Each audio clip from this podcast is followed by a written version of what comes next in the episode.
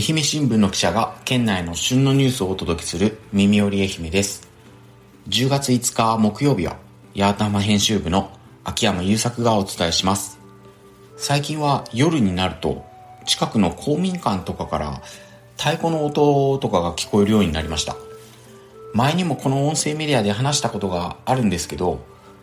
秋祭りに向けて地元の小学生とか中学生が中学生の子供たちが獅子舞とかを練習してありしています。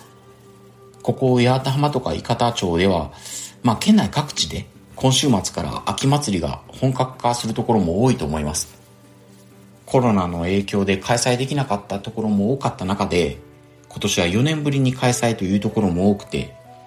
地元の方と話していても皆さん気合が入っているようでした。まあ、その秋祭りの様子なんかもまた紙面で紹介できたらなと思っています。で、その祭りといえば色とりどりの上り旗とかみんなで統一されたハッピとかを着ると思うんですけど、その上り旗やハッピは最近では印刷とかプリントしたものが一般的かと思います。ただここ八幡浜市内には伝統的な手染めをする老舗染め物店がありまして、先日秋祭りに向けて仕事場が活気づいている様子の記事が掲載されていました。私が取材したわけではないんですが今日はその記事から紹介したいと思います。愛媛県内で秋祭り本格再開。八幡浜の老舗染物店再び活気。旗や衣装受注次々。新型コロナウイルスの5類移行で各地の秋祭りが本格再開となる中八幡浜市の老舗染物店で、上り旗や鹿踊り衣装など祭り関連の受注が復活し、仕事場が活気づいています。この1822年に創業したこの店では、伝統的な手染め技法を守り、大量旗や幕、節句のタペストリーなど幅広く手掛けていて、家族3人が制作に携わっているようです。新型コロナの影響でこの数年祭り関連はさっぱりだったようですが今年は多数の注文が寄せられているそうです。10月下旬にある八幡浜市保内町宮内の三島神社のいつしか踊りで使う衣装では今使っている衣装と同じ色あせた色にしてほしいとの注文もあったそうですが端切れを使い染め乾燥水洗を何度も繰り返して同じ色あせた色を生み出しました。生地にも、生地にもこだわりがあるそうで、鮮やかなちりめんと呼ばれる絹織物は京都から仕入れてきたが、コロナコロナ禍の影響などで納得のいく生地が見つからず、織の注文から始めたそうです。ただ最近の悩みとしては、上り旗自体の大きさが小さくなっているそうです。理由としては過疎化、高齢化が進んで、竿を、竿を立てるのにも一苦労のようで、省力化のために1、2割ほど小さくしてほしいとの依頼が増えているそうです。上り旗の文字を単純に小さくするのではなく、全体のバランスを崩さずに、文字間も調整するなど熟練の技と勘で描き上げています。業界では近年は印刷やプリントが増えていますが、幾代にわたって受け継いできた手仕事には、印刷フォントでは届かない柔らかさと揺らぎがあると胸を張り、一人一人違うお客の注文に応じて制作し、満足してもらえた時が一番の喜びと仕事に精を出していました。ということで、こういう店が八幡浜に残ってるんですね。記事と一緒に掲載された写真も雰囲気があって老舗らしいなと感じました。で、そういえば、あのこの染め物店で染めたのかわからないんですが JR 八幡浜駅の出入り口にも八幡浜に来た人を歓迎するようにその大量旗が掲げられています。本当に色鮮やかで綺麗なんです。近くに来られる際はぜひ見てほしいなと思います。続いてはガラッと話が変わりまして戸部動物園の記事を紹介したいと思います。人工保育のライオン札幌へ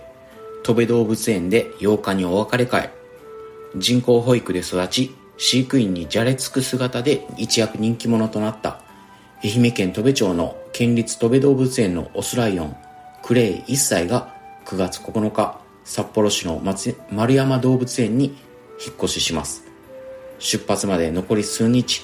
多くのファンが次々と訪れ、別れを惜しんでいます。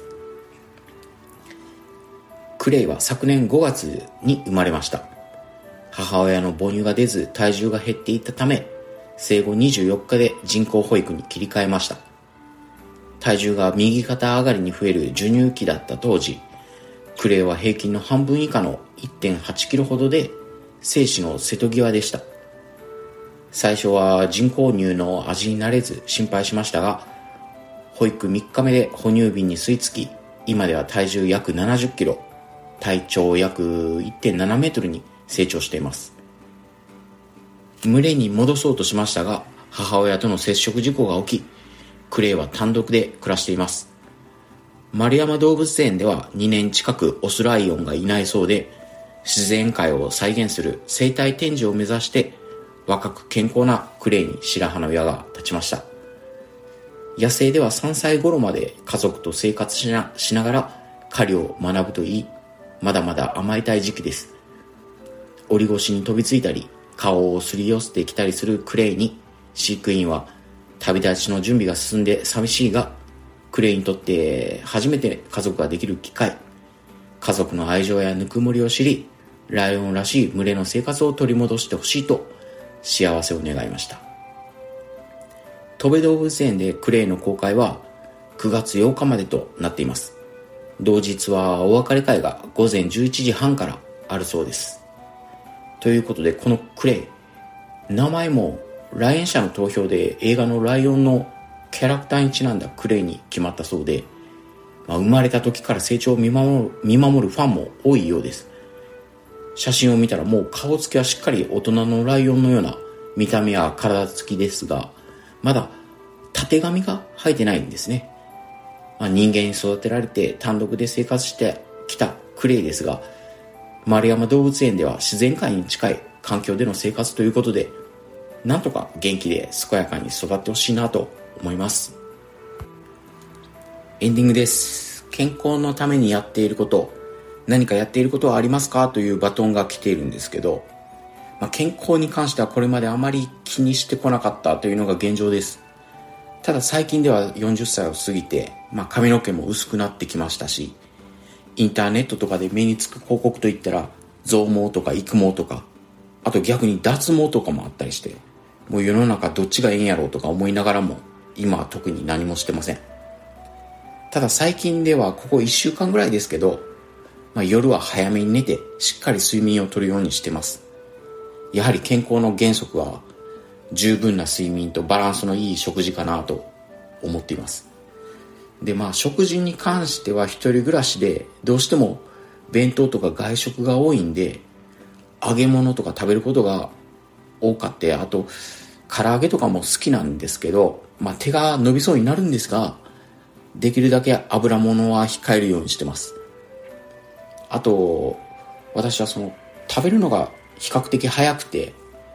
気がついたらガバッと食べてしまうんですけど、できるだけゆっくり、よく噛んで食べたいなと思っています。